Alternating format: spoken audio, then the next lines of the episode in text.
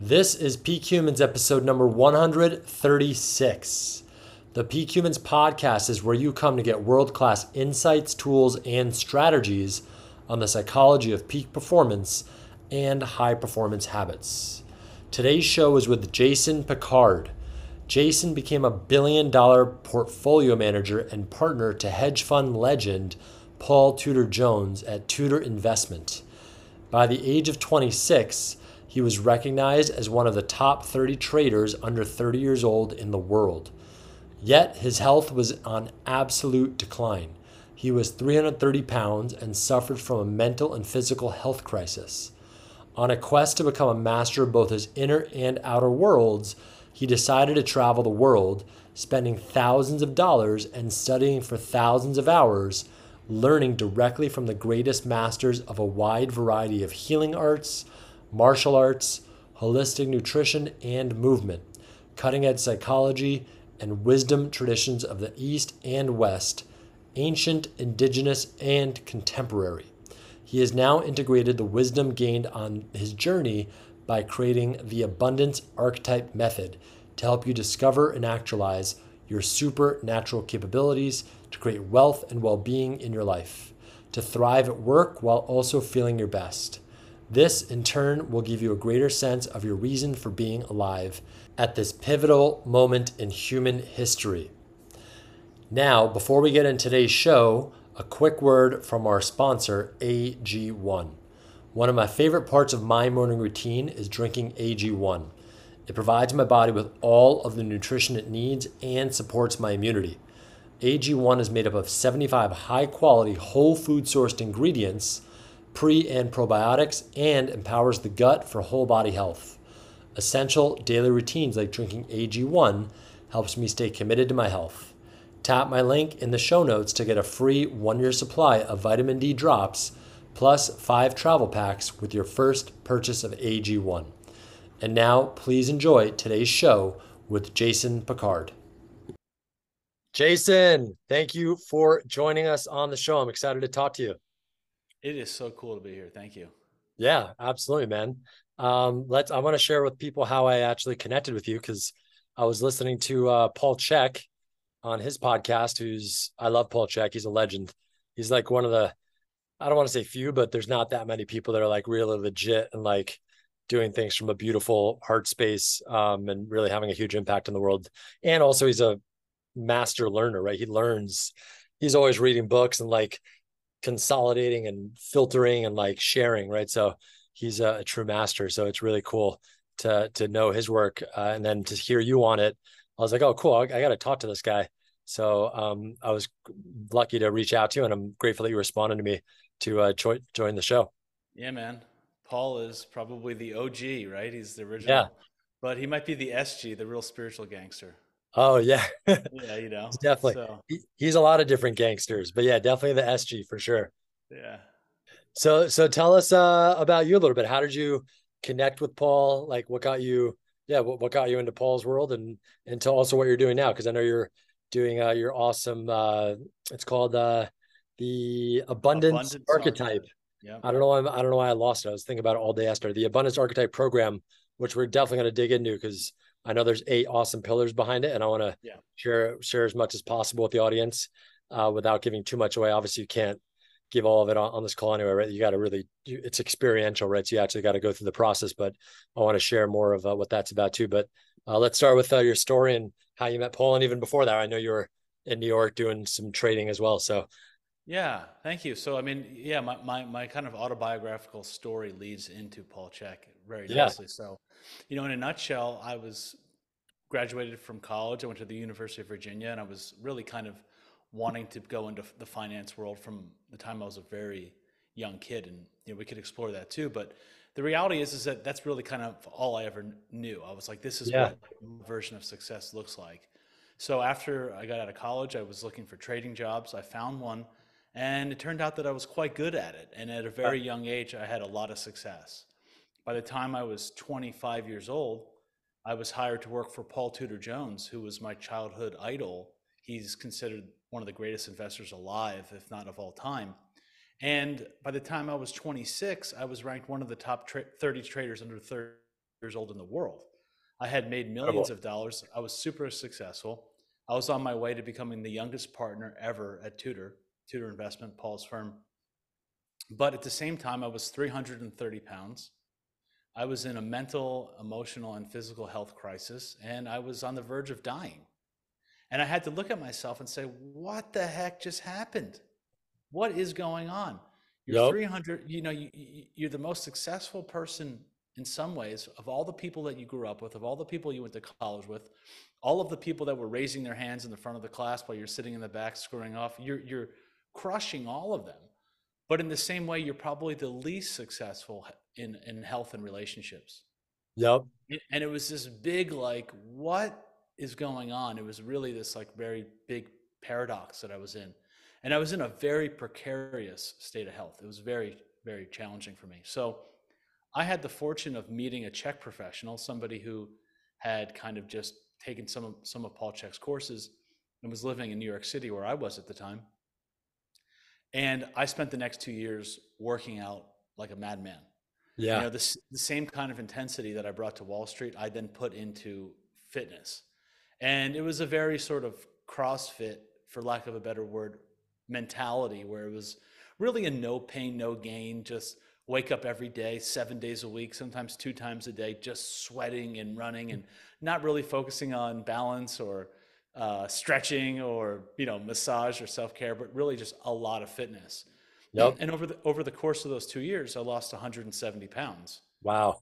And it was quite phenomenal, and everyone around me was was pretty impressed, including myself on some levels. But the weird paradox that still was there was that despite now having money and despite having physical fitness, I didn't feel much different on the inside.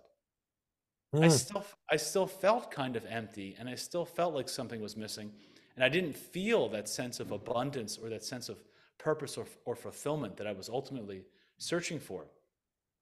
And that's when I met Paul Chek in 2009 and realized that this was an inside job.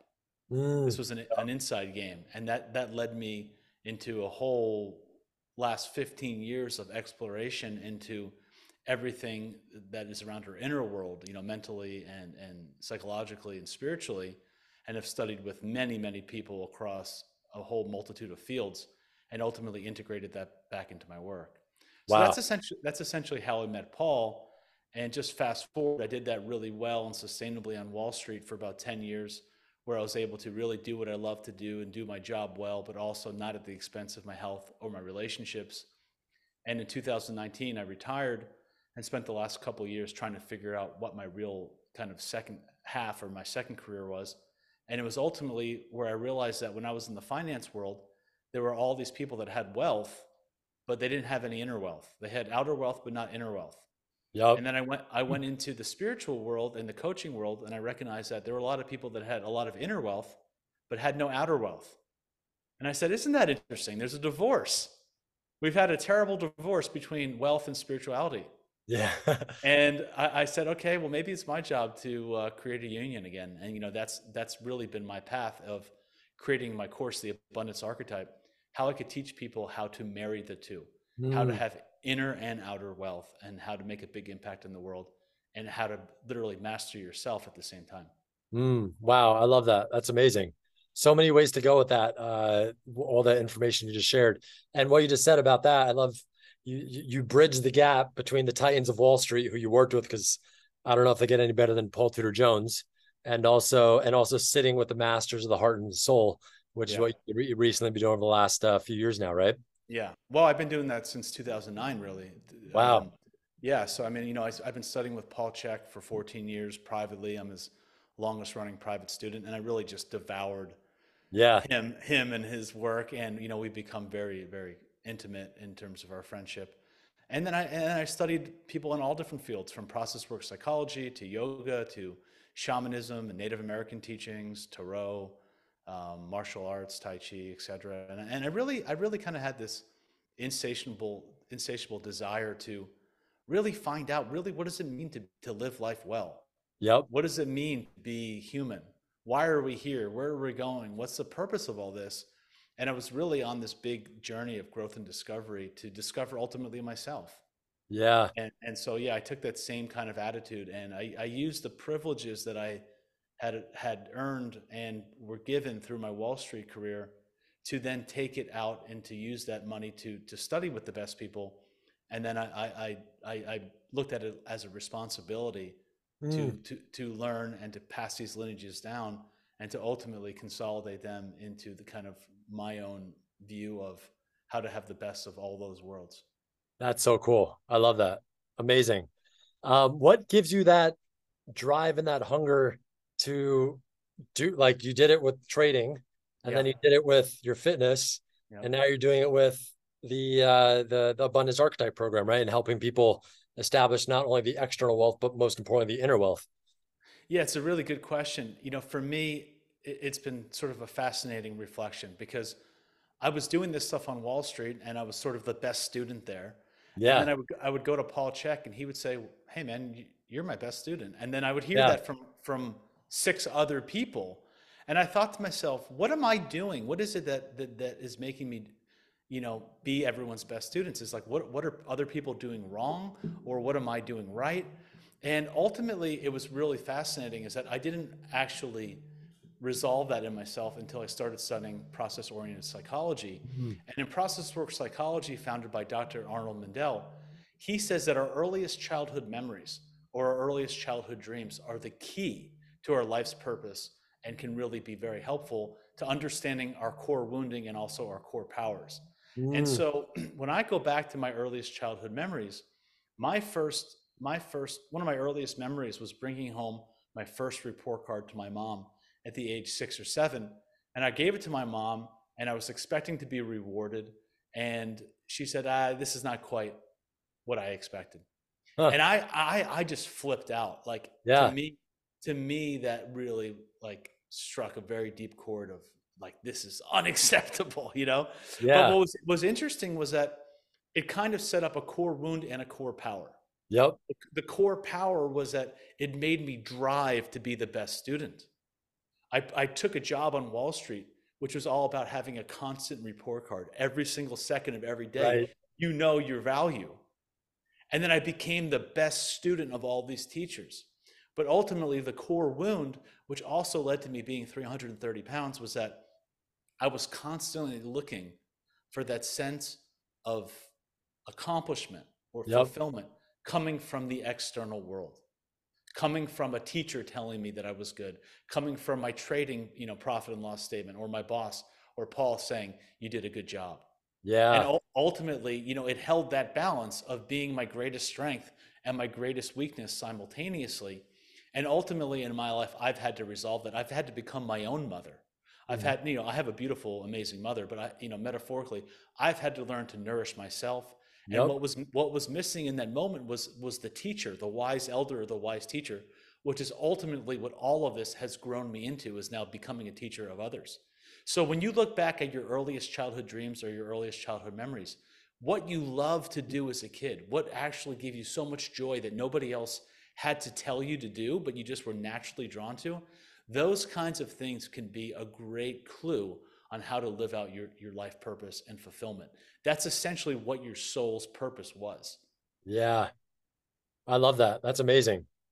It's so true. Just kind of play, like we talked about before, play and just finding that sense of joy and uh, passion in your life, right? And just bring that out more. It's really essential. You know, I mean, if you don't love what you do, this is the first step in, in the eight the eight keys of mastery. It's like if you yeah. don't love if you don't love what you do, it's not sustainable. Yep. You know, you have to really, as George Leonard says in, in his book Mastery, surrender to your passion. Yep. All, all of the greatest masters in any field really love what they do. And in that way, it's not labor, it's a labor of love. It's not to say it's not hard work, but to really sustain have, a, have become an infinite player or an infinite investor of whatever you're doing you have to have something that goes beyond just the money it has to be a really deep love of what you're doing yeah so cool let me ask you this question what what's the best investment you can make uh, for me you know I, I, did a little social media thing on this recently and, and, and i said like you know people come to me all the time and yep. they say hey man, you know, should I in- invest in stocks or in bonds or this mutual fund or crypto or this or that?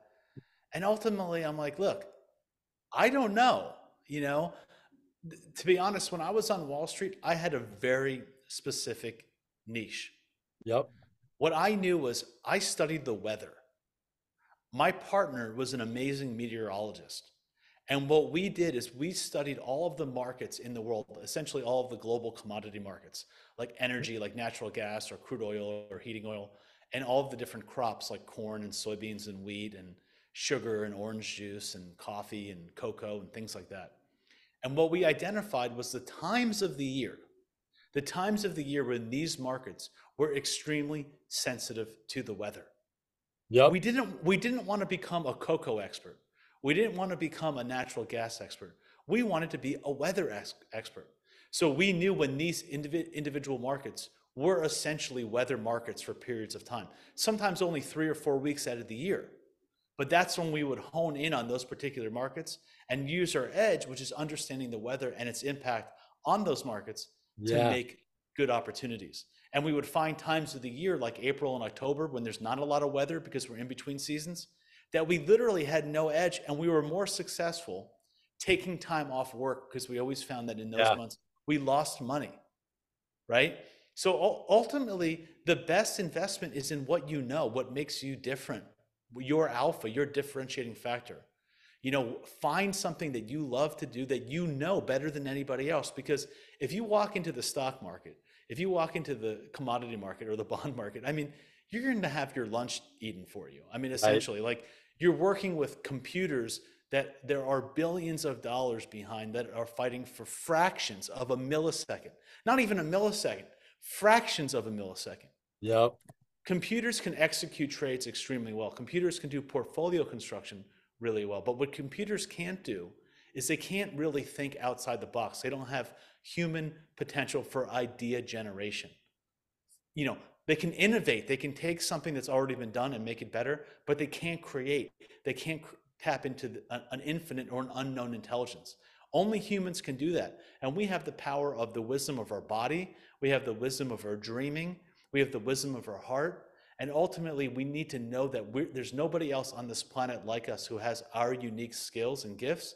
And to the extent that we can make ourselves the best investment and bring out all parts of ourselves, whether or not that's knowing what diet works for us, or how much sleep we need, or what brings us joy, or what kind of relationship do we need to be in a monogamous or a poly relationship, or what kind of spiritual practices work for us, whatever it is, it doesn't Yeah. matter. It's knowing it for you. And in that same way, knowing how you make money, what makes you uniquely great, and bring that out and, and, and really develop your own process to doing it. I love that. I totally agree. That's awesome. And one of the things I Warren Buffett always would I remember him saying this when I worked for Tony Robbins. We would always say it when we spoke to people. Warren Buffett would say this. He said the best investment ever made is in myself. He took a Dale Carnegie public speaking course when he was in early teens or late teens and early 20s. And he said it really helped him. Uh, Warren Buffett's a great, he's a great influencer, right? He's a great uh, persuasive uh, person. And uh, he learned how to communicate with people. And obviously by investing in himself, he was, uh, became better at that. It, Which- it's it's totally yeah. true. I mean, the, one of the first books I, I read uh, when I was getting into Wall Street was a book by Peter Lynch, and essentially what he said is invest in what you know. Yeah. And I, and I mean, first of all, what do you know better than yourself? Right.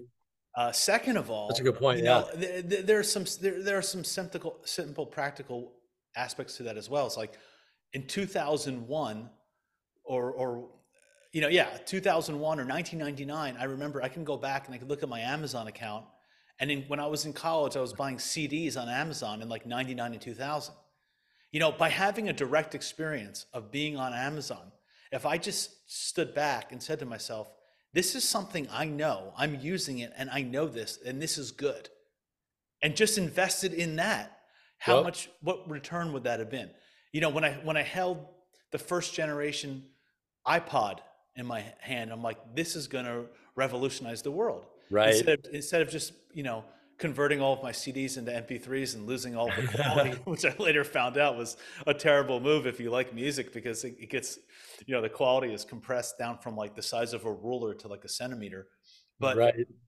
just by looking at this and holding this and saying that the same thing in, in, in 2016 i bought my first tesla instead of just enjoying the falcon wing doors just saying, wow, this car might revolutionize the world. Yeah. And so it doesn't have to be so complex. You know, you know yourself better than anyone else. And so whether or not that's investing in a coach or education or mentorship or whatever it is, even your health, but also the things in your life that you come into contact with, which you have a direct experience in knowing that they're useful and that they could be more useful to people over time. I love that. Yeah. And I love it. You nailed it, right? It doesn't, I think a lot of times humans make things more complicated and we think that needs to be harder than it actually needs to be. Yeah. So that was a great point that you made. So speaking of that, you have your eight week uh, program for the investor who wants to embrace overflowing abundance in every aspect of their life. And I think investor, when you say that, it's more like everybody's an investor, right? Like the most important investment we're making every single day is our investment of our uh, time, but also our focus and our attention or energy. Totally. So yeah. tell us about the Abundance Archetype program. What's that all about? You know, it, it's interesting, even the word investor. Yeah. Because the word vest means, you know, like when, when we're in, when we're business, we, it means like we're all, we're, we're vested, we're fully in. But yeah, in, in reality, a vest is something that we clothe or we surround ourselves with to be vested. Mm. And so, you know, what are we surrounding ourselves with? What are we clothing clothing ourselves with? What are we cl- clothing or what are we supporting with even the, the businesses or the projects or our impact on the world? Right. And so, you know, ultimately we're all investors. Every time we spend money, we're investing in something. You know, people think, oh, I, I better go out and vote. Well, the reality is, is you're voting every second of every day, every time you spend a dollar. Right. Because every policy in Washington is driven by corporations and lobbyists that support co- corporations, and it's all based on who has the money. And so every time you go out there and you support organic farming, or you support, you know, a, a business like mine or, or yours or whatever it is, you're yep. making you're you're investing in something. You're either yep. investing you're investing in life on this planet, you're investing in a way that creates reciprocity and sustainability, or you're investing in the destruction of this planet. So we all have to realize that we're investing all the time. We're investing every single day. We're investing in our thoughts. We're investing in our emotions. We're investing in relationships, how we raise our children. You know, every time we decide to watch something on TV, it's an investment. Right. And ultimately, ultimately, we have to look at the risk reward of these things and understand what are the upsides and what are the downsides, just like we would from an investing perspective. Yep. I love that. Couldn't say it any better. So, so tell so with your with uh, the abundance archetype, there's uh, there's eight pillars, right? Yeah. Can you kind of go over maybe a few sure. of them? Just kind of overview. Sure. What's a good way to go digging into it a little bit? Yeah, I'll dig in a little bit. You know, it's a very high level. You know, essentially in my course, there's there's two streams. There's there's this whole stream called the developing your own process. Yeah. Where where I synthesized everything that I learned from Wall Street down into a six step process. For here are the essential things that whether or not you're an you know an investor on Wall Street or an athlete or an investor in yourself, just like yeah. we spoke about. Here are the six essential things that you need to develop your process. But what you're talking about is the mastery section of my course where yep. then I said, okay, now that we know what our process is, how do we become a master at it? And so I started in my research studying Jamie Wheal and Stephen Kotler, who have the book Stealing Fire and many yep. other things like that. And they give credit to Mihaly Csikszentmihalyi, a, a flow researcher from the 60s and 70s until recently he passed away. Yeah, he wrote the, he wrote the book Flow, right? He wrote the book Flow and many other beautiful books, yeah. which I don't have off the top of my head, but he, he's quite prolific and, and an amazing guy. He's got some TED Talks and things you can check out. I'm impressed at how you pronounce his last name. I was never able to pronounce it. yeah, it's a very it's Mihai Chiksai Mihai. Chiksai Mihai. It's uh, one of those, you know, almost same first name, same last name. Yeah. Thanks. So I studied him a little bit, and he talks about William James, American psychologist in the late 1800s. Yeah. And so then I went, then I went back. I followed the trail back to William James, and I saw that William James was heavily influenced by India. Mm. And I said, ah, isn't that interesting? And so then I got into the studies of yoga, and I essentially recognized that one of the four yogas, there's four key yogas. There's Bhakti, the, the devotional yoga, Jnana, which is the more the analytical thinking yoga. There's Karma yoga, which is the, the yoga of action. And then there's Ashtanga yoga, which is the yoga of embodiment. Yep. And you know, in ancient day, and even maybe in some parts of India still, Ashtanga yoga would be what is learned in kindergarten. This is essentially this is how you act in right relationship. This is how you eat. This is wow. how you move your body. This is how you breathe. This is how you meditate. This is how you become one with the object of your meditation and so forth. And and this is like something that was so essential for me is that i got out onto you know wall street through a great education to, through a top university a business school and ultimately realized that nobody taught me how to take care of my body. Yeah. Nobody taught me how to go to sleep at night Nobody taught me what my stool should look like. No yep. one taught me how to create art. No one told told me how to make love. Yep. I mean, come on. Talk about, you know, peak human. Yeah, right. But you know, the reality is, is we don't we don't know. We don't learn the things that that are essential to being human. Yeah. In our school system. We're not even taught how to think. We taught what to uh, think. Right. So to me, that this was like a really big important thing of teaching people these basics because I recognize that we have a lot of people, including myself, who aren't even in touch with their body, the kind of car they're driving around to their work, you know, which is essentially their body, or ultimately being in connection with the one that is in the car. Yeah. The one, the same eye that says my arm, my body, the one that was there when I was seven, 40, and will be there when I die right? you know, me in the, in the truest sense you know i never learned that that's what i ultimately was in school either. So when i started studying ashtanga yoga they have eight limbs to ashtanga yoga. And one of the limbs the third one is asana which is the you know the, the limb of the movement practice which is what we call in the west yoga. Right. Which is kind of totally typical american style of us that we take there's four kinds of yoga we then take the one yoga and we take one of the eight limbs, which is literally the practice of learning how to be in a particular posture, learning how to move your body so you can sit for long periods of time comfortably so that you can meditate. Yeah. Wow. It's not it's not even the end game. It's it's the third step of 8. Right. And we're calling that yoga. Wow, yeah. I'm a yoga student. I'm a yoga teacher. Well, no. You're the third limb. Right right? Yoga is a worldview, it's a way of living and engaging with the world. And so, anyway, that's just a little bit of a side note. But essentially, I, I realized that those eight steps were the ancients' way of creating flow states.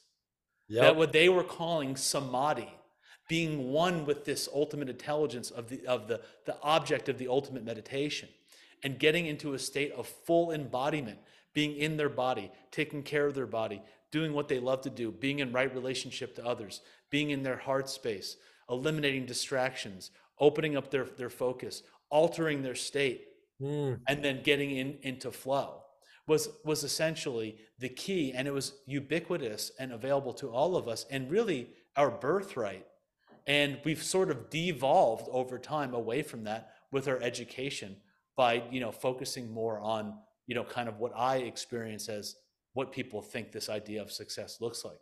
Yeah. So I've I've designed my eight steps in a modern version, standing on the shoulders of probably tens of thousands of years of, of yogis who scientifically, not a real science. I mean, the, the, the study of trial and error and seeing how things work and watching people and watching nature for thousands of years and paying attention and recording results and creating a system that's essentially what I think we're calling flow today. That's awesome. I love so that. That's, that's, the whole very high level. And if you want me to get into it, I could just say very briefly the first step is really understanding what do I love to do? Yeah. And I have a whole list of practices for doing what you love to do, working on your morning ritual to create this kind of momentum for your day, and essentially working on a lot of your unconscious belief systems that are set up for you to, to believe that you have to do something else other yeah. than what you, you love to do. Yep. The, se- the second pillar, and th- these are essentially moving up the chakra system. So in my model, that would be the foundation, the root. Now we're in the second chakra, the home of sexual creative energy. And this is where I get into Paul Chek's four doctors. Paul mm. Chek's system has the last four doctors you'll ever need, which are Dr. Diet, Dr. Quiet, Dr. Movement, and Dr. Happiness. These are Paul's four essential pillars of what it takes to be a healthy person. You have to know how to eat right for yourself, not what a diet book told you, There are hundreds of thousands of diet books in the world, and there's more obese people than ever.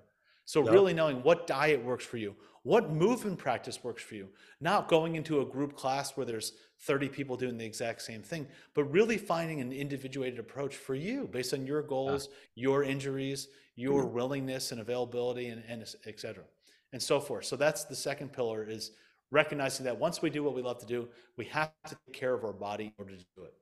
Yep. The third the third one is what, what we were calling yoga, which is the asana, which is simply learning how to set up our desk in a positive way so that we can have poise, equanimity, and balance so that we can sit for long periods of time or stand for long periods of time doing whatever we're doing in a way that's optimal for our posture. So why we can move into the fourth step, which is having optimal breathing and yep. being in a being in a state of coherence where our mind, our breath, our brain waves and our heart and our body are all in one and we're starting to access so much more of our potential yeah the fifth step we move up into our voice where we're learning how to eliminate distractions learning how to say no to things recognizing that distractions are the death of flow if we're if we're in this conversation right now and we're like 20 or 30 minutes in which is about how long it takes to get into a flow state yeah you, you we can start sensing that like i'm no longer thinking about what I have to do later. I'm no longer right. thinking about that. We're even on a podcast. We're just kind of having a conversation. Yep. But if I if I went and checked my phone right now and saw a message from my brother, let's say, and said, "Oh, you know, hold, hold on a second. This is only going to take me a minute to do." It's not how long that distraction takes. It's how long it would take us to get back into flow. Yeah. Because for, for a one hour podcast, we wouldn't be getting into this level of coherence with each other until it was over. Right. And so really setting up your day to really eliminate distractions, you know, finding out what's the first thing and the priority in the moment. And really coming from this place of what yoga calls turtling, where we pull back from all of the sensory overload and pull back into ourself and really focus on what do we need to accomplish and how can we direct that in this moment. The sixth one, we go up to our eyes. We now, you know, the, the, the third eye in, in yoga or, or uh, the sixth chakra but here it's now learning how to use our focus. And this is not just what we talk about like narrow objective focus where we're staring at the screen, but it's learning how to have attentional flexibility where we yeah. can learn only not only to be narrow and objective, but also have a diffuse where we're taking in the space between us right now, the space in my room and around me, the space in my body, the space on the land outside this room. And uh, really not only analyze this situation, but also immerse ourselves in it and when we can we can learn these different ways of attending to space, we can regulate our nervous system better and have access to more information. Seventh one, we go up into the crown. We're in the seventh chakra, and this is the concept of learning how to alter our state. We all, you know, not all, I won't say that, but many of us know the value of non ordinary states of consciousness, you know, psychedelics and all these kinds of, you know, drum journeys and cacao ceremonies and all these sort of um, new practices that are getting more and more popular. They're not new, they're new to many of us, but they're right. quite old. But for thousands and thousands of years, indigenous people had knew the value of altered states of consciousness. And in, my course, I created what I call microdose meditations, mm. where little ways you can quickly alter your state through creative practices, by going out on a yeah. walk in nature, by seeing something that flirts with you in your environment, or you know, many different ways of doing it. But the reality is, is that the playground of geniuses are those who know how to push and then when to relax. Yep. You know, many of us have had these experiences where these big breakthroughs don't come when we're working harder and harder at the desk, but when we step away, we go for a walk in nature, yep. we go in the shower, we're on vacation, we're driving to work, right? And all of a sudden it's like boom, it comes in. But then we can't just sit with this like epiphany. We actually have to put that into formation. And so it's really learning this balance of when to push and when to break and play and yeah. alter our state and then go back into ordinary mm-hmm. states of consciousness. Finally, once we've done all those seven, we are then at the archetypal level. We are what yoga calls samadhi. We become the same as the object of our meditation. If we're becoming, if we're doing this to become an investor, we're now one with the investor archetype. If we're doing this to become, you know, a more mastered mother or father we're in we're now we're one with the mother or the father mm-hmm. or we can become one with abundance itself and in that way we're learning to effortlessly co-create with nature and let the divine intelligence and nature's intelligence really participate in the process and guide us so that we don't have to work so hard and we have access to more information and more potential. I love that. That's incredible. Wow. Well, I want to ask you real quick. You are able to cite a lot of amazing people and historical things and facts and information. And I know you probably like to read a lot, but can you tell us about that a little bit? Like, do you how do you study and learn things? Because I'm big on reading, changed yeah. my life. I used to not like reading at all, but like, what are your thoughts on reading and learning and all that stuff? You know, it's quite it's quite interesting because I was just talking to a friend later today that I, am in a little bit of a of a reading slump myself. Uh huh. You know, I have I have three three kids and a fourth one on the way. My wife's pregnant at the moment. Wow, and sometimes, congrats. like, yeah, thank you.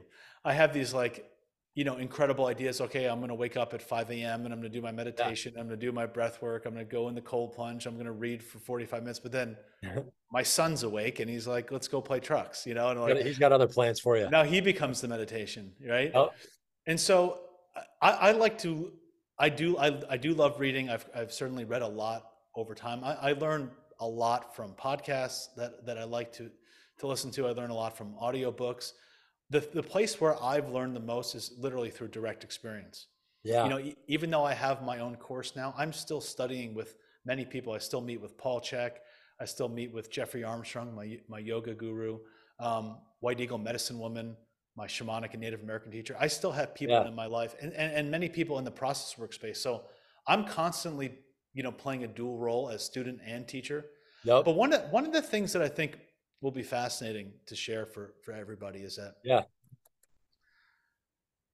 i'm learning to learn in different ways you know mm-hmm. like i said my my own process was really becoming this student and and looking to the outside world for more and more information and my process has been a process of sort of letting go of that mm-hmm. and realizing that really the wisdom is inside of myself yep and that has been a big edge for me because I've constantly been trying to devour information. And I'm really stepping into a moment in my life where I feel like I, I, I know what I need to know, mm. and it's more about embodying it and experiencing it inside of myself.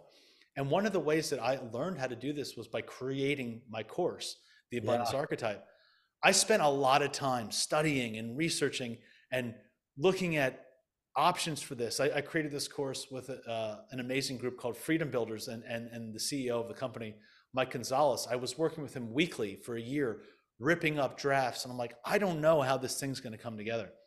And I went on a sacred hunting trip that I put together with a bunch of friends of mine. I was with a buddy, Dr. Nathan Riley, and Mike Salemi, and my brother was there, and, and a bunch of other friends. And we're down in Texas, and we're doing this sacred hunt with a really cool guy named Monsell Denton who has a, a sacred hunting company.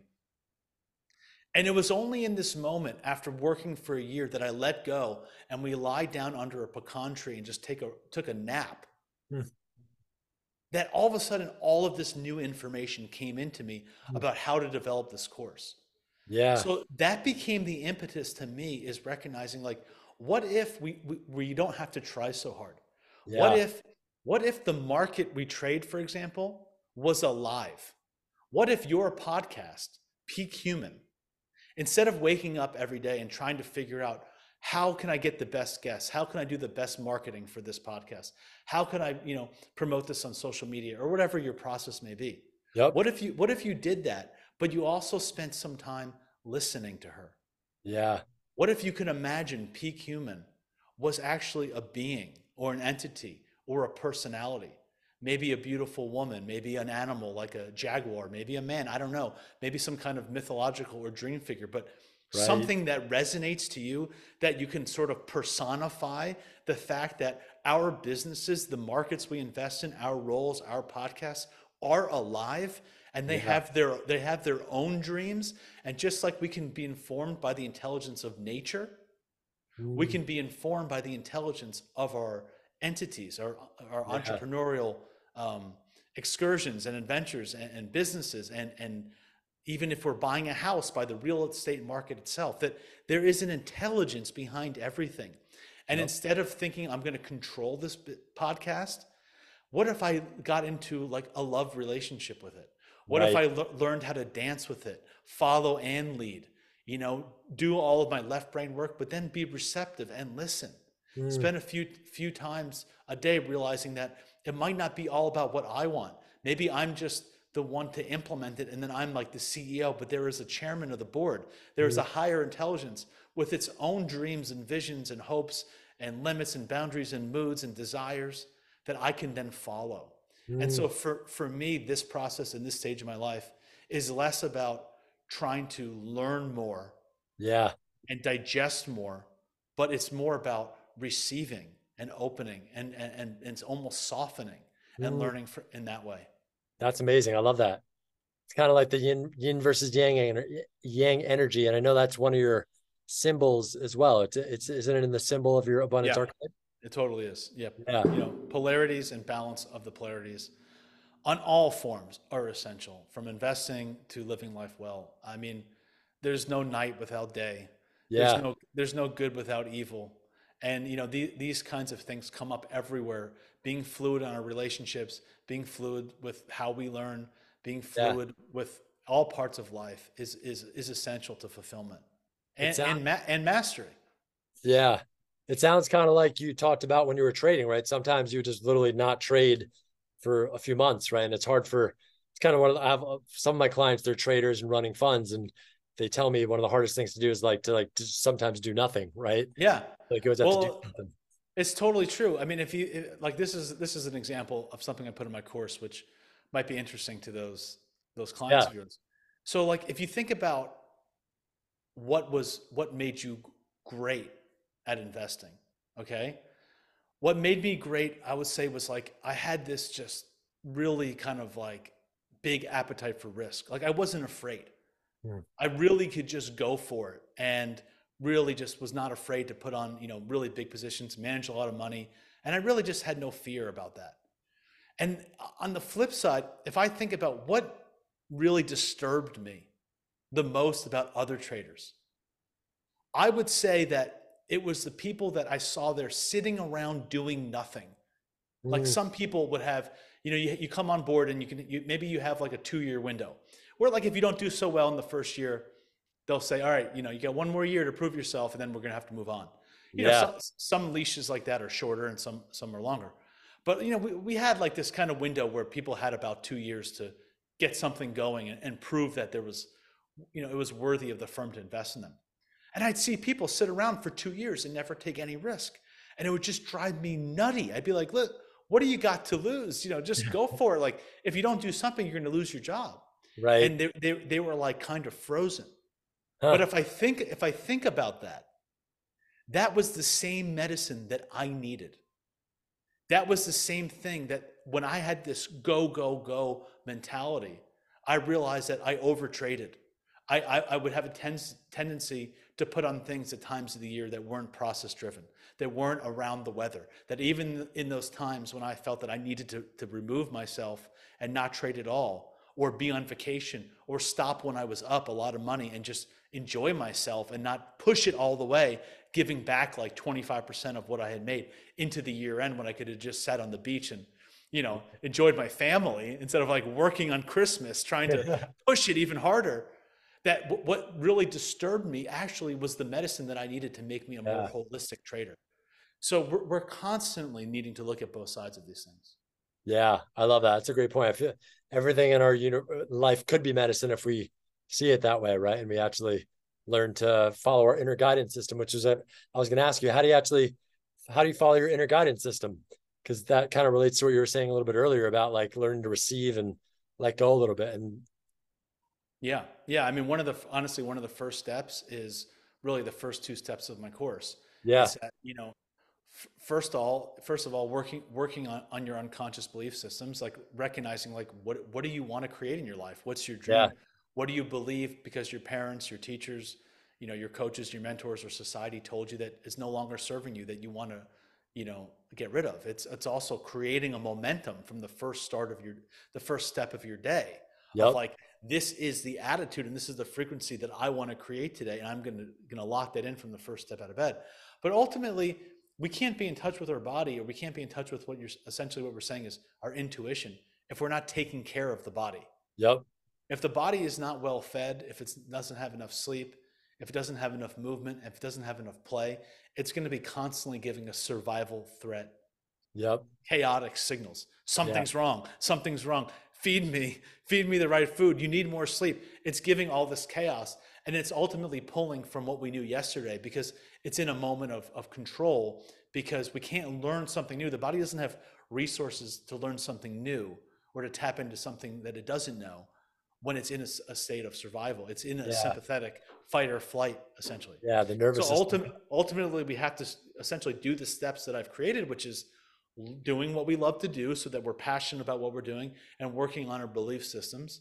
Yep. And then mo- moving into a state of taking care of our body and, and, and starting to learn how to breathe well. And then we can ac- begin to access these signals that, that we spoke about.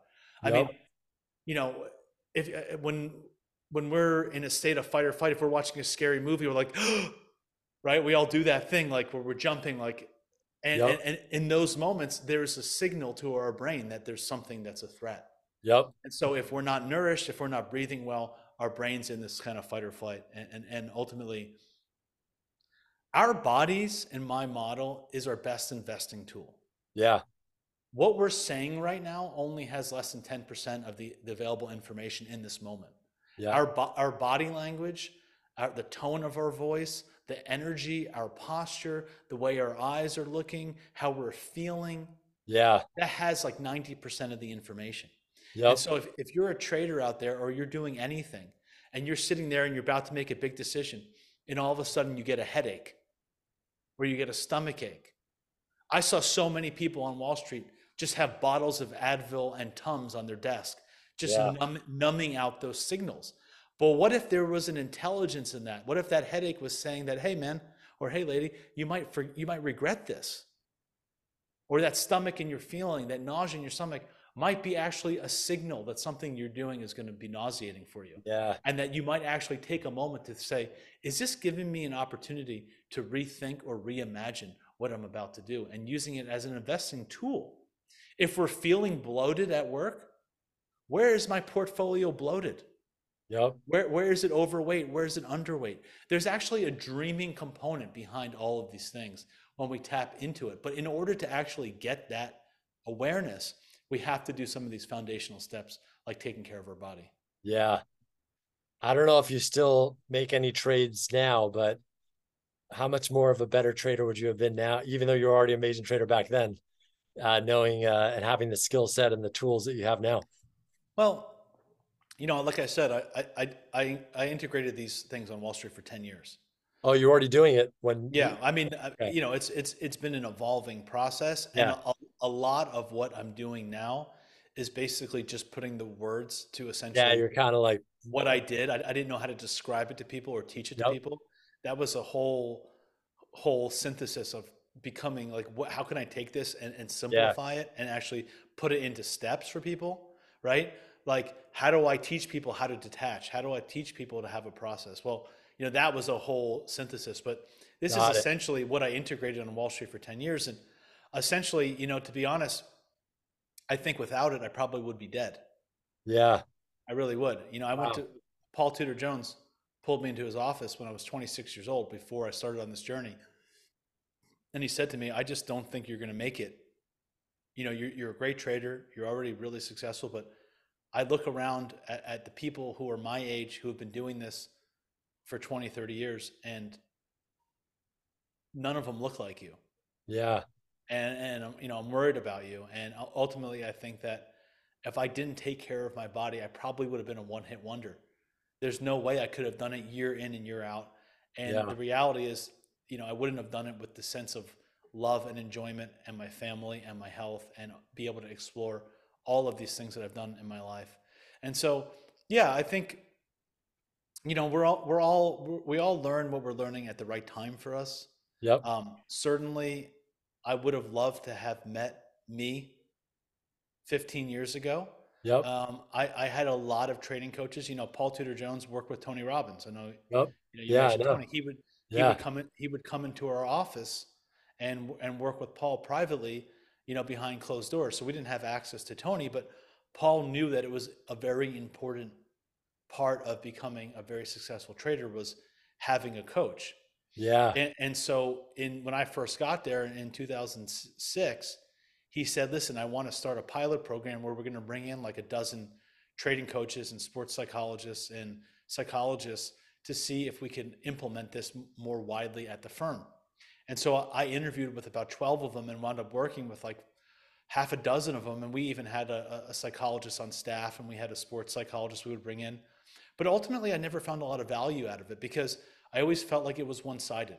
I had, yeah. a, I had a trading coach who told me, I don't care about anything that's going on in your personal life. Right. And I would think to myself, how focused can you be at work if you're going through a divorce? Yeah. Try focusing on your business when you're going through a divorce. Try focusing on your business if your kid's going through some trauma or, yep. or something like that. And, and, you know, what's the vehicle that is coming to the office every day? There is an intersection. If we have a bad day at work and we bring it home with, with us, we can get into a relationship challenge. If we have a relationship challenge, we might lose some sleep that night. If we lose some sleep some, that night, we're going to have a make a bad decision the next day at work because we're going to have less cognitive ability and so forth. So ultimately, you know, me not having this at that time was a necessary process for me developing this and now being able to offer this to the world. I, I almost had to go through and see, you know, learn sort of through trial and tribulation what what was not available to this community and available to me to mm-hmm. know what it what it needed and what the greatest need was for my my services. Wow, I love that. That's so amazing. So much value in, in this whole conversation, and I'm sure way more in the program that you uh, have created for everybody. Um, as you talked about that, I was thinking about, oh, that, that's what I was, yeah, it's like, well, Chek, right? Holistic health practitioner. I went through his, that uh, certification with him. Um, but also in my coaching too. It's like I, when I have my clients, usually they want to work on their business and their finances and stuff like just their professional stuff.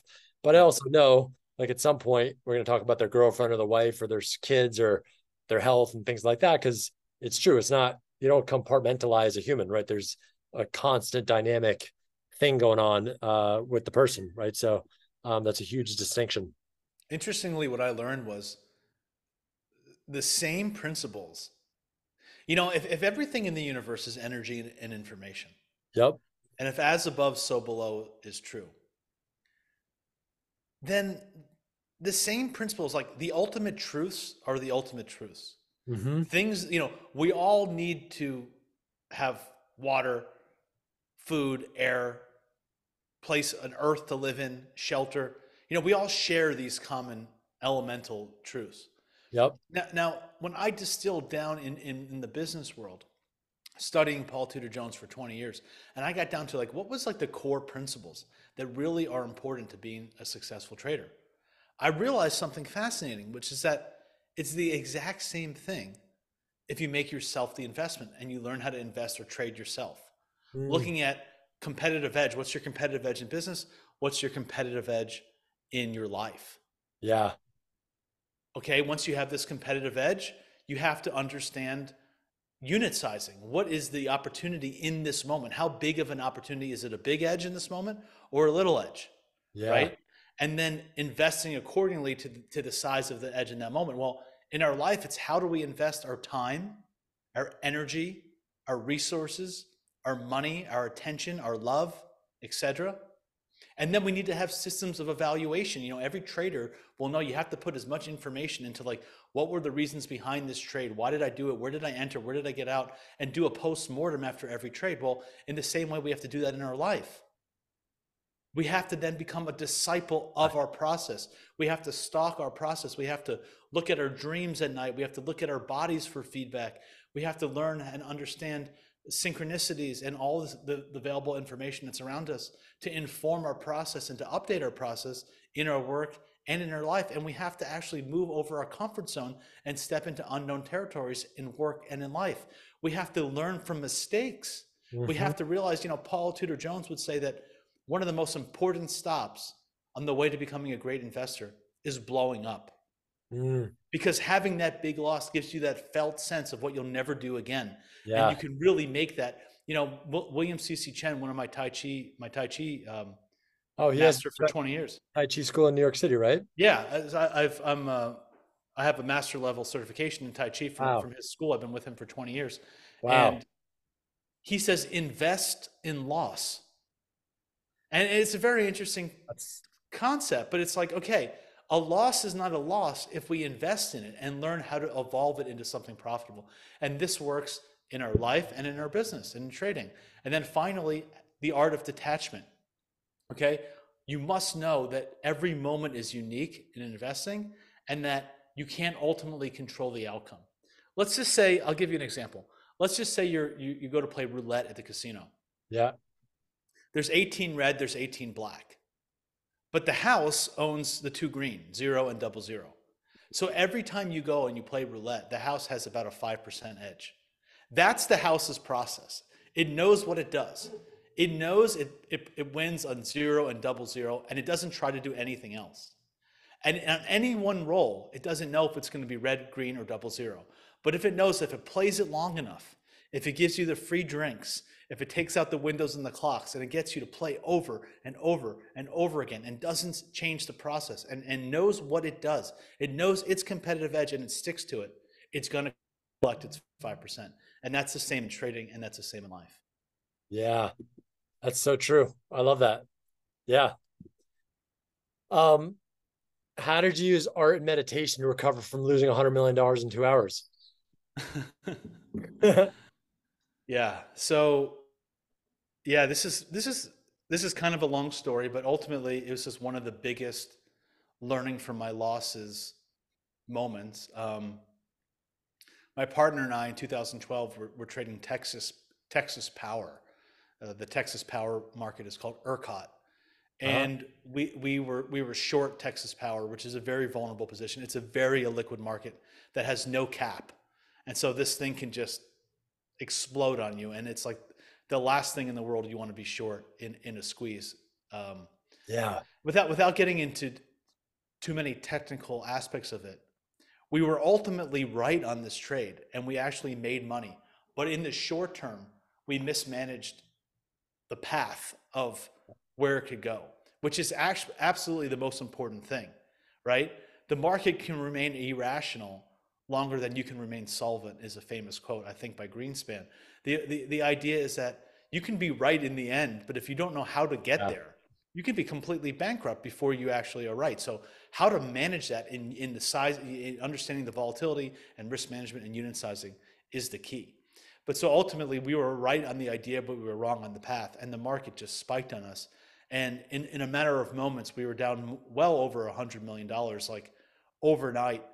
And it was on a Friday morning and it wasn't, I was like, I looked at my partner and I go, I'm like, it's not going to be three seconds before this phone rings and we're getting pulled into Paul's office to have to answer why we're down a hundred million dollars in a position we can't get out of. And, you know, and so we were in there and, you know, the firm rightfully so was extremely um, concerned.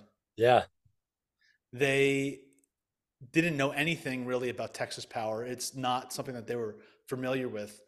The market went completely blank. There's it's like this is not like in stocks where you can just get out. It's like yeah, there's like no market and it's just priced like you know in in in the ether.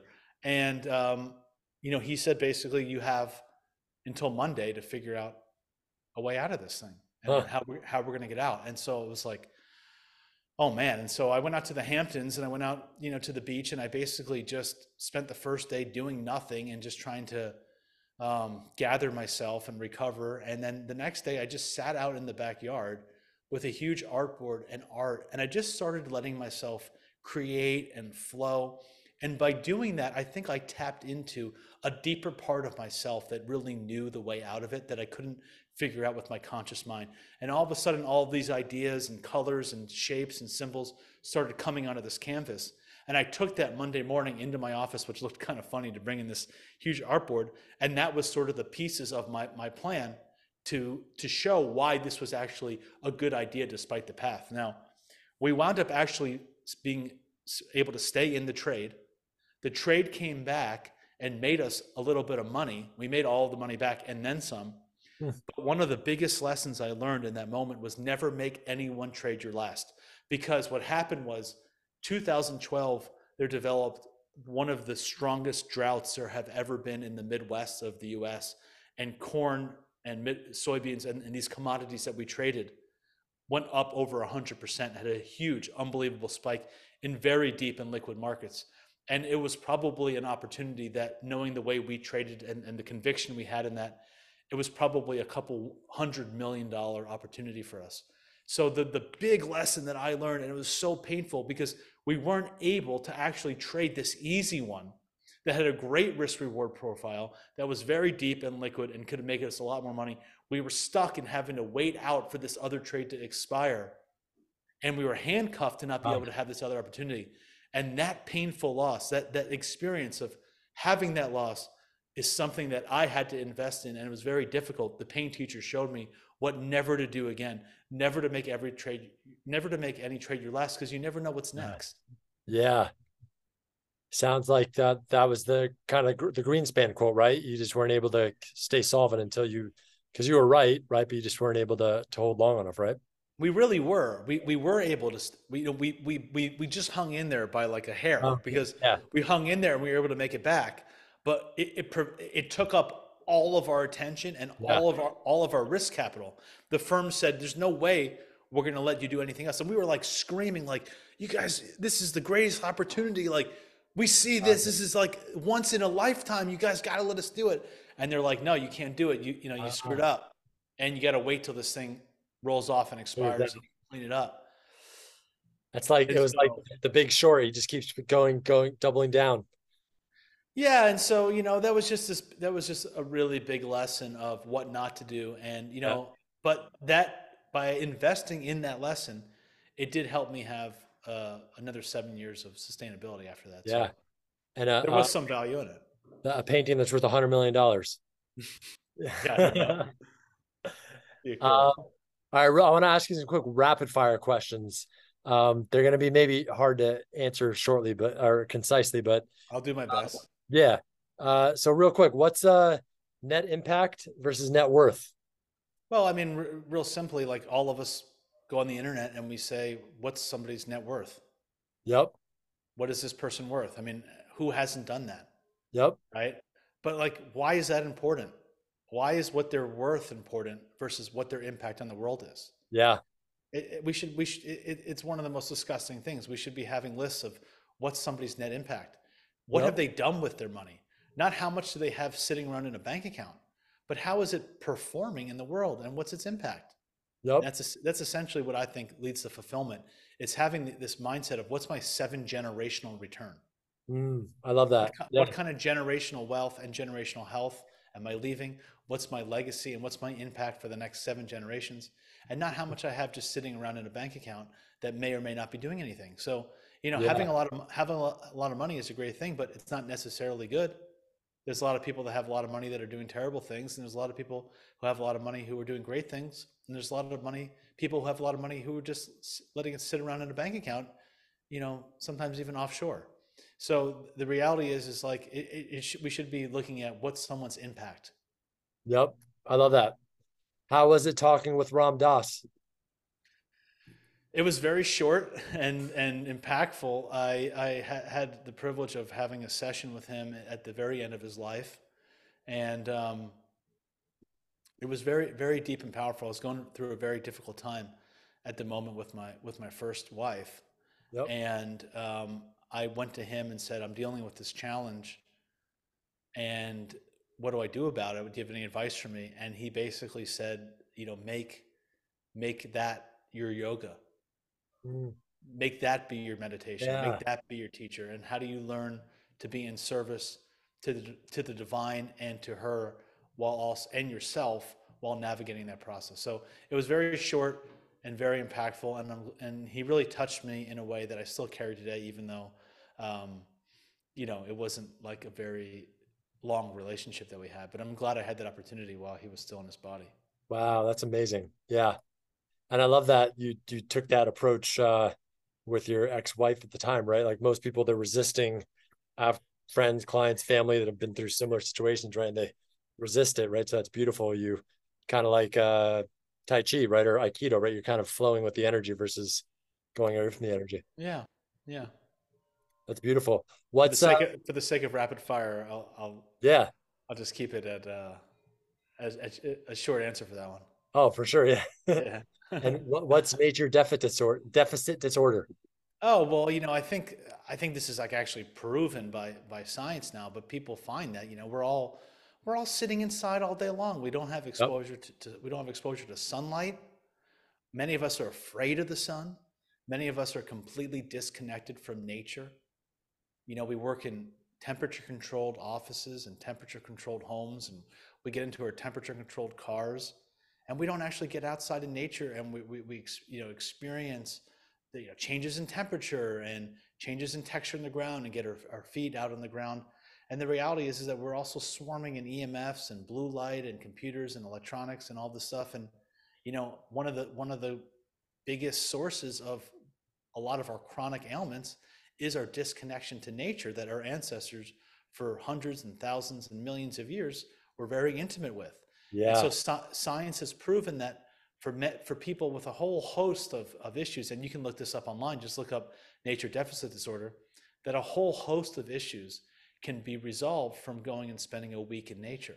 Yeah. And so instead, instead of waiting to, to have to spend a week in nature or to wait till you have a chronic ailment, you know, yep. just spending as little as 15 minutes out, outside each day, if you can, with your feet barefoot on the ground, or even just out in the sun with your shirt off, or spending some time with the morning sun or the sunset, whatever you can do to connect to nature, it's not only good for your health, but it's actually good for your business. Yeah. Because nature nature has an intelligence that can inform yep. you and, and, let you see things differently.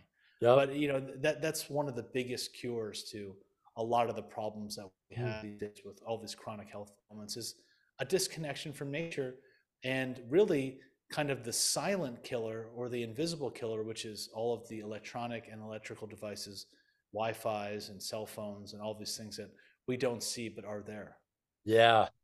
Na- nature is the ultimate technology. The next question, there's a couple more. What what is biogeometry? Well, that's a deep one. So to get to get into biogeometry, I would re- totally recommend checking out their website. You can you can find many podcasts from Dr. Ibrahim Karim or Dareya Karim, his daughter. Um, yep. Paul Paul Chek has at least two good ones with him. Um, yeah, there are many others. Um, Dr. Nathan Riley, a friend of mine, interviewed Dareya Karim, and and you can just do a search on there. There's many YouTubes cool. as well, but the reality is is that it's bringing sacred geometry into the home. Yeah, and my entire home was actually designed by Dr. Karim, and the whole the whole position of the home, the placement of the well, the shape of the house, the orientation of everything on this land was all designed with the concepts of biogeometry.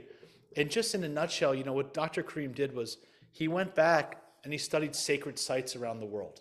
You know, 50 years ago, he was an architect and he went around and he studied sacred sites around the world. And what he found using these tools of, of subtle energy detection he was able to see that all of these places where they put pyramids and Stonehenge and all of these different things in all parts of the world, it wasn't the actual pyramid themselves or the stone structures themselves that created the harmonious energy.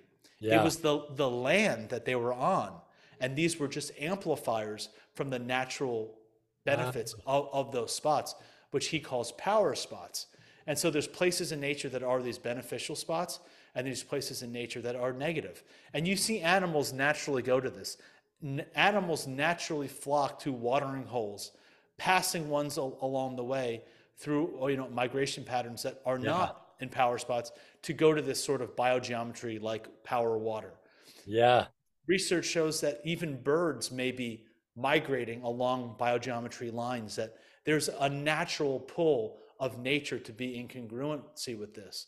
And we've really been disconnected from the power of the earth. Mm. And so ultimately, through his studies, he found that there were places where they do archaeological digs, and there were churches on top of temples, on top of mosques, on top of churches where for hundreds and hundreds of years, religions were fighting to put their yeah. sacred spot in the same spot.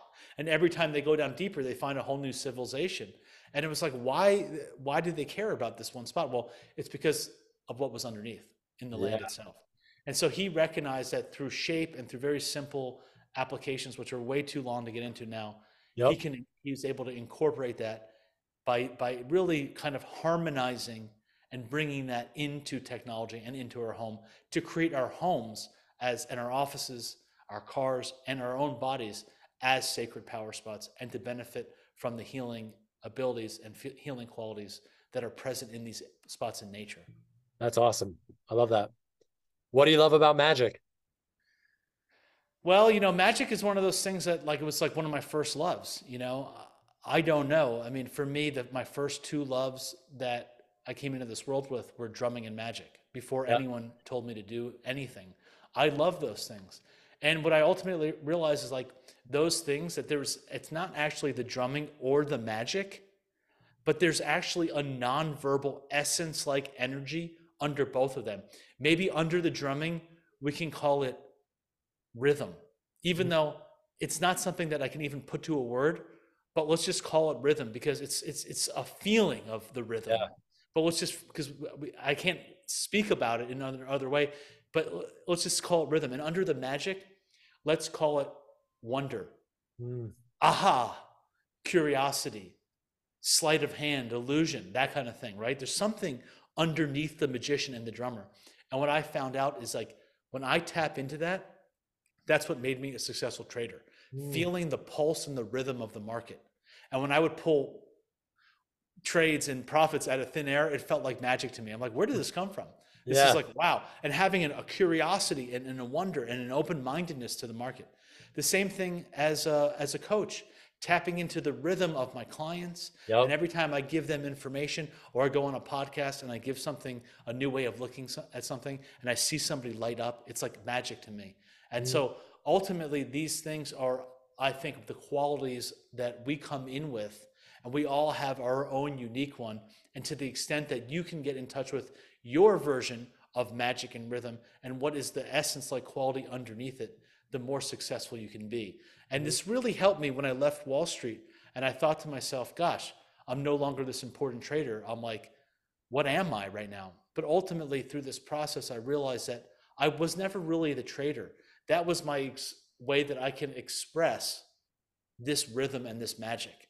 And that stayed with me. And now I'm expressing it as a coach. And now I'm expressing it as a teacher in the abundance archetype. Mm, I love that. That's so cool.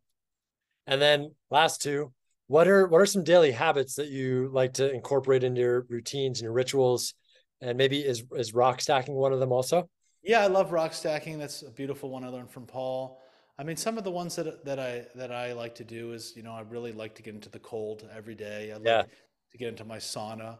I love to work with my dreams. I have exercises in my course about working with dreams. I think dreams are one of the most marginalized technologies we have. So really waking up each day and recording my dreams and, and learning to work with them. I like to start my day by asking big questions. You know, what's something new I can experience today? You know, mm. what's the greatest version of myself today? Really being open to new possibilities, mm. um, moving my body, eating well. I love morning espresso done in a you know beautiful ritualistic way. And so yeah, yeah. I mean, uh, you know, ultimately it's it's one of the greatest things that I've found is, is, the use of mantras. Actually, I'll just share that. Is like waking up each day, and, and and you can do this in whatever way works for you. Yeah. But for for me, it's it's singing a mantra and and getting myself into a resonance of saying. And this is what I think is the key to abundance. It's that no matter what happens to me today, this is my attitude towards today. Mm. I'm not going to let anything that happens today change my mood. That's yeah. the only the only thing I can ultimately control is my vibe and my feeling and my my attitude, my resonance, my frequency. And whatever it is for you, wake up in the morning and do something that locks you into that so you're just in there. Mm. And no mm. matter what comes your way, you can come back as like a honing honing beacon to that that frequency and just stay with that. And so, yeah. you know, that's, that's not easy. Life will pull us away all the time. I get pulled off my center constantly. And it's a constant practice of coming back, but really doing whatever works for you to really lock into that frequency of what you want to create and knowing who you are. And no matter what life throws at you, do your best not to let it affect your mood. Mm, I love that. That's, that's, yeah, I agree. And then lastly, What's your final message for the audience? Ooh, well, that's a really big question, but I think you know the the real the real key to all this is that it's really essential to know who you are, to ask big questions about why are you here, what's your yeah. purpose, what's your impact, what's your deeper reason for being here at this pivotal time in history, and not taking your life for granted, recognizing that you know on some on some levels you are on an infinite journey yeah. of growth and discovery. But in the same way, you don't know that if tomorrow you're going to get run over by a truck. Yep. You know, that's a reality we all face. Yep. And so don't wait till you're 55 or 65 to collect that pension doing a job you hate so you can spend the next five years of your life on average right you know, enjoying yourself start today ask yourself if i was going to die next week and i was looking i was sitting on my deathbed looking back at my life how would I view my legacy? How would I view how I treated my family, how I treated myself? Did I follow my dreams? Did I do what I love to do? Did I leave it all on the field? You know, these are questions that I, I, I want everyone, I encourage you to get in touch with today and to take it all um, as a precious opportunity to live your lives to the fullest because ultimately there's only ever one of you. And yeah. so the universe created you with a reason and to the extent that you can ben- bring your own fullness out to its highest potential, we all benefit from that diversity. And so we're all essential, and our individuation is essential. And there's no better t- time to start than now. One of my teachers, Harry Uhane Jim, a Hawaiian kahuna that I study with, says there's only two types of healing now or later. Mm. Which one? Which one's it going to be? Yeah, that's a great one. I love that line. Amazing. Jason, how can people uh, find you, connect with you, check out the Abundance Archetype program? Where, where should they go? I'll put your website in the show notes. Yeah. Yeah, it's pretty easy. Just go to jasonpickard.org and he'll put the, the like he said, the website in the show notes. Go to jasonpickard.org. You can find out more about my course. And ultimately, it's a funnel for you to be able to book a 30 minute discovery call with me if you're interested and you feel like you're a good candidate, or you could book a 30 minute discovery call with me and I could walk you through deeper how we can make this course work for you.